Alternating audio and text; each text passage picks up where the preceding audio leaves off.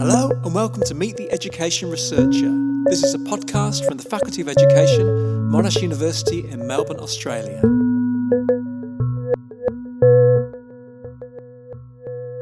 Hello, my name is Neil Selwyn, and today we're talking with Gert Biesta, one of Europe's most insightful and interesting philosophers of education.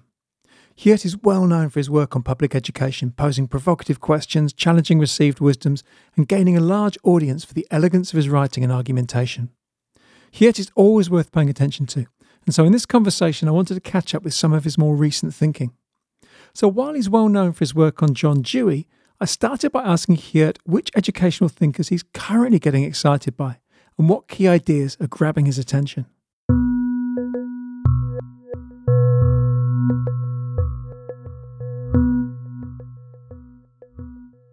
Um, yeah, I think the author I'm most excited about is a German scholar called Klaus Prange. Um, he he died a couple of years ago, um, but he has been very active, and he has been pursuing a really interesting idea because he is concerned, or yeah, the concerns he has are also the concerns I've been working on. That education is always sort of approached from the outside so there are all kind of disciplines that have thoughts about education, psychology of education, of education, uh, philosophy of education, um, which is fine. But for me, there is always the question what is in the middle? What is this education itself? And I think that that is a much more difficult and interesting question than often assumed. And the other thing that education suffers from is all the policies and all the agendas, all the things that people want education to do. And again, you can say, but but wait a minute, what about education itself? Uh, and and what Prange has done is to say, rather than to stay on the level of uh, theory or values, he says maybe there is something in the very form of education that gives education its own integrity. And I find that a, a, brilliant idea to begin with because it gives an opening against everything that constantly comes to education. And then he does something very simple by saying, What's the most basic gesture in all education? And he says that's pointing. You point something out to someone, you could say that one move of pointing, you point away from people, but you also t- say to someone, "Hey, you there? Maybe it's it's a good idea to pay attention to to this or that." And I find that a very refreshing way to to step back into this whole discussion because it allows to to speak about sort of the integrity of education without getting into all kind of value positions so this this excites me for for all kind of reasons, and I think education suffers too much from all the attempts that that others want to tell education what it should do and what it should produce or how it should think.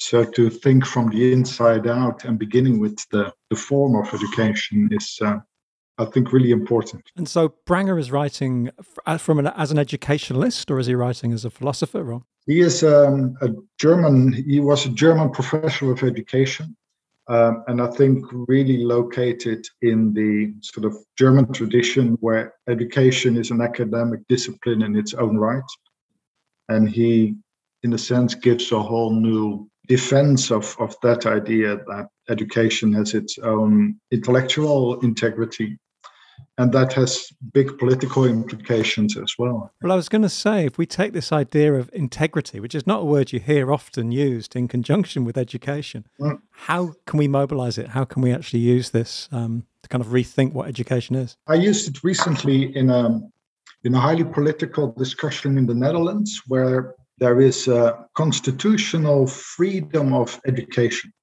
So any group of people in the country who want to have their own school can get government funding for it. And, and that's in the constitution. It has been around for 100 years. The issue is that over these 100 years, and it started out with religious groups want to, to have their own schools.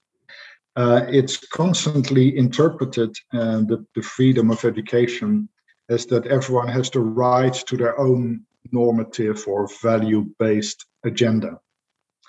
And the problem then, I think, is that education becomes, you can say, almost a matter of indoctrination into that particular mindset.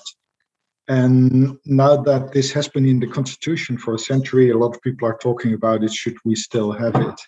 And the suggestion I made was to say, rather than to talk about the, the freedom to do your own education, we also need to talk about the, the freedom for education itself. And I use Prange here to say there is something in education uh, where you can say if if the basic gesture is to point out something to someone rather than to say i'm going to control what you should think this whole question of the freedom of the human being suddenly stands in the center of that and i i think this is an interesting way to move into yeah, too many attempts to simply say freedom of education means that we all can do what we want. Um, so this this whole idea that education has its own integrity helps to push back in some way to that. Yeah, and the idea that we can do what we want is, is very fashionable these days. Yes. Now, this idea of pointing things out um, relates to your another thing that you're kind of well known for the, the, the argument that we should be asking questions rather than providing answers, particularly as a kind of an education professor. Yeah, which is a very interesting way of, of being a professor. So, which questions have you come up with recently about education that particularly satisfy you? And what do you think makes them decent questions? I mean, how can we go about formulating better questions about education? Yeah, I, I generally think that there, there's far too much work that simply tries to give either the same answer to existing questions or, or a new answer, but in, in most cases, people simply accept the question, which is not bad. But I think really, yeah, exciting and important intellectual work is by bringing in different questions. So one I've been working on is, is a nice one um, because quite often in the relationship between school and society, it's always what kind of school does society need? And I came across someone who just turned that around and said, what kind of society does the school actually need in order to be a school? Um, so I find that a very productive way just to turn a question around, and suddenly you you see all kind of new things, and you begin to see that society also has a responsibility for the school, rather than just to say we have a problem and the school is to to solve. Another one that's I think quite brilliant, and I, I don't make these up myself, but I think I'm always looking for good good questions I found in the book of a German scholar who asks, does education actually make a difference? And that's, of course, a very important question because we constantly think it does. And then he raises that question where he says we have nature, so we know that we are living, biological, growing organisms. We have nurture, all the stuff in the environment, and then we have education. And then he, he asks what would be sort of the percentage we put on each of these three. And then his answer is that he says nature and nurture together are always 100%. And we can disagree about what the, the relative contribution is. And the first time I read that, I, I, just couldn't understand it because it looked like that this was an education professor who was sort of throwing education away. But then he says education actually is after a different question, not how people grow and develop and learn, but the question what each of us will do with that. So he says the education question actually cuts through nature and, and nurture. And I find that also very provocative, but really important in order to see that as educators, we are actually not in this whole discussion about how nature and nurture lead to development, but we appeal to, you can say, that the person of all of our students and say, where are you in all this? So yeah, that's that's a good question as well. I also get excited, but that's that's me about beautiful work on the idea of givenness, which is actually very difficult to uh, very carefully think about what, what does it mean for things to be given to us because in education, I think at a basic level, there's a very strong constructivist intuition that we all have to make sense of things and have to come to our own understanding. But to figure out whether it all starts there or whether actually it starts with the things that are given to us, I think there is a very new and important question as well. So, yeah, I'm always on the lookout for questions that really put some pressure on the, the intuitions that, that seem to be accepted. And yeah, that's good work. But it seems that you're you're working in an area education where the mindset very much is that you know there are problems that need to be solved and education is often the answer. Yeah. How can we how can we flip that mindset amongst education researchers like learn educationalists always looking for the to be the answer? Yeah, probably first of all by taking pride in our profession and not to think that we are just sort of the mechanics at, at the end of the, the chain. So it also has to do with where we position ourselves in relation to that, and keep asking these these questions that look very odd because they are counterintuitive. I think if you pursue them in a in a good way, they begin to show something. And not wanting to always rush in with an answer as well is a good thing for an education professor. now, you famously debunked the obsession in education with learning and you described it as an empty concept. could you explain what you meant by empty concepts? And then are there other emerging empty concepts that you're currently seeing taking a hold in education? Yeah, so I think learning is indeed quite empty. So I think there is one definition of learning that I, I think is, is absolutely right, where you say what's learning? That's any sort of more or less sustained or durable change in an organism or maybe even in an intelligent machine that is not a result of maturation but of interaction with an environment. There what do you say? Learning is is change. And i think what is quite empty about the concept there already is that change can happen in all kind of directions so if we just say the point of education is, is to make students learn well, you don't even need education for that. You can just, well, you can put them in the factory or you can put them in the mines and they will learn tremendous things. I, I like this joke of saying that it's a real scandal that teenagers in the UK are not able to stitch together a, what is it, the Nike shoe, whereas kids in Bangladesh can do that. So what's wrong with the learning in the UK? Uh, so I think learning is quite empty as an educational concept, and that that is sort of what worries me when people only say, oh, it's all about learning, or you can say, no, the point of, of education is about learning in a particular direction or in a particular way or for a particular purpose. And then, even more so, you can say, even their education is about the work we do as educators in relation to that. So, learning is both quite empty, it needs a lot of extra thinking and ideas to, to become meaningful but even there in education there are always educators and there are curricula and and i think that's where the, the focus needs to be so that's yeah that's a quick way where i think the the concept is empty i also make the joke but but all jokes are also serious i stopped learning about five years ago and life is still going fine and just to make that point it's just interesting to see how people respond is it possible to even think that you cannot learn? And, and in a sense, I think it is. So we also have sort of adopted this question and think, oh, we we are learning all the time, but maybe we're doing something else, and that word is actually misleading.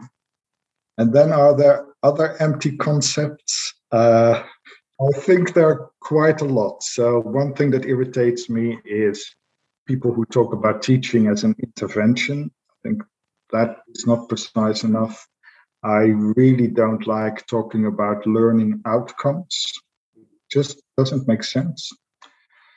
Uh, I put direct instruction on the list, but I think that's also a fashion and it, it's a very imprecise notion.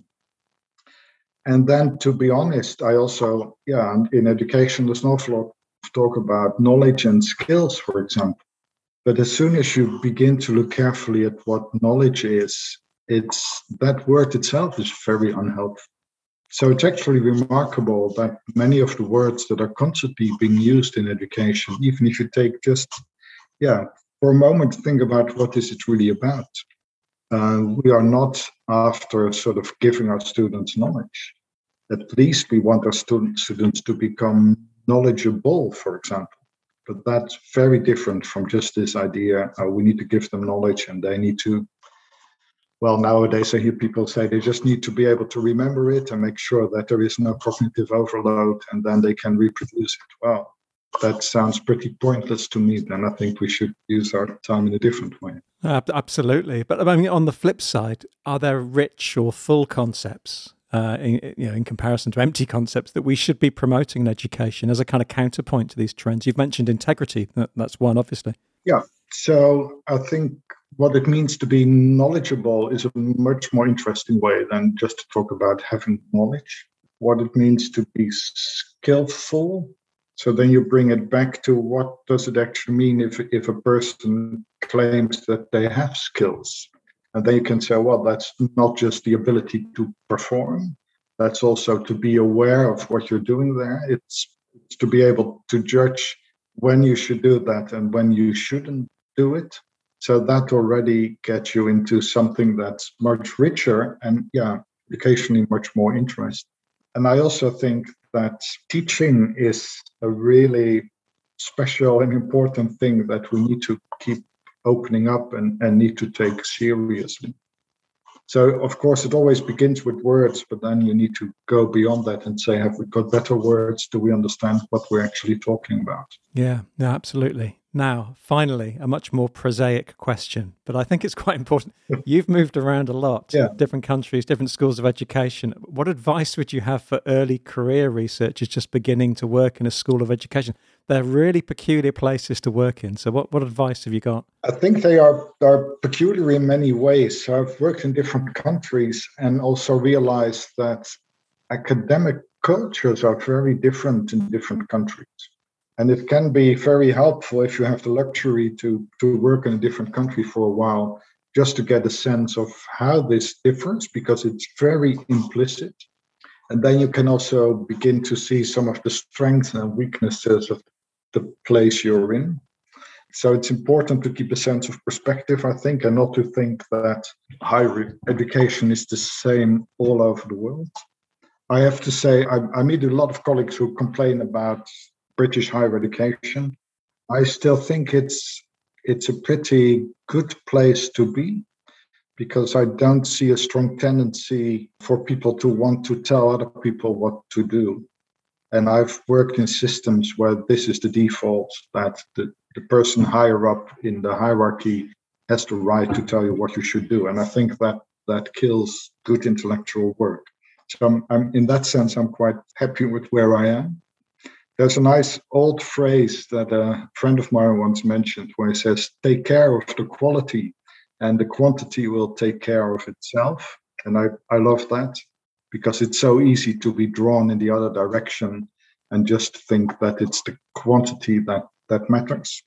And again, these, these research assessment systems in the UK are quite good because they don't ask for quantity. But there are countries that give you cash for every paper you publish. And I think that's so stupid. And I think it's really important to sort of find your own intellectual agenda and try not to lose your soul in pursuing that. So, what I always try to do in all the, the structures and organizations is always to say, but, but why are we here? What's the intellectual point? Um, and I think that that helps to keep yeah each other awake as uh, as academics. Well, that's a brilliant note to end on. Thanks ever so much for sharing those thoughts. Um, that's been super interesting, and yeah, look forward to reading your work in the future. Okay, my pleasure. Thanks very much.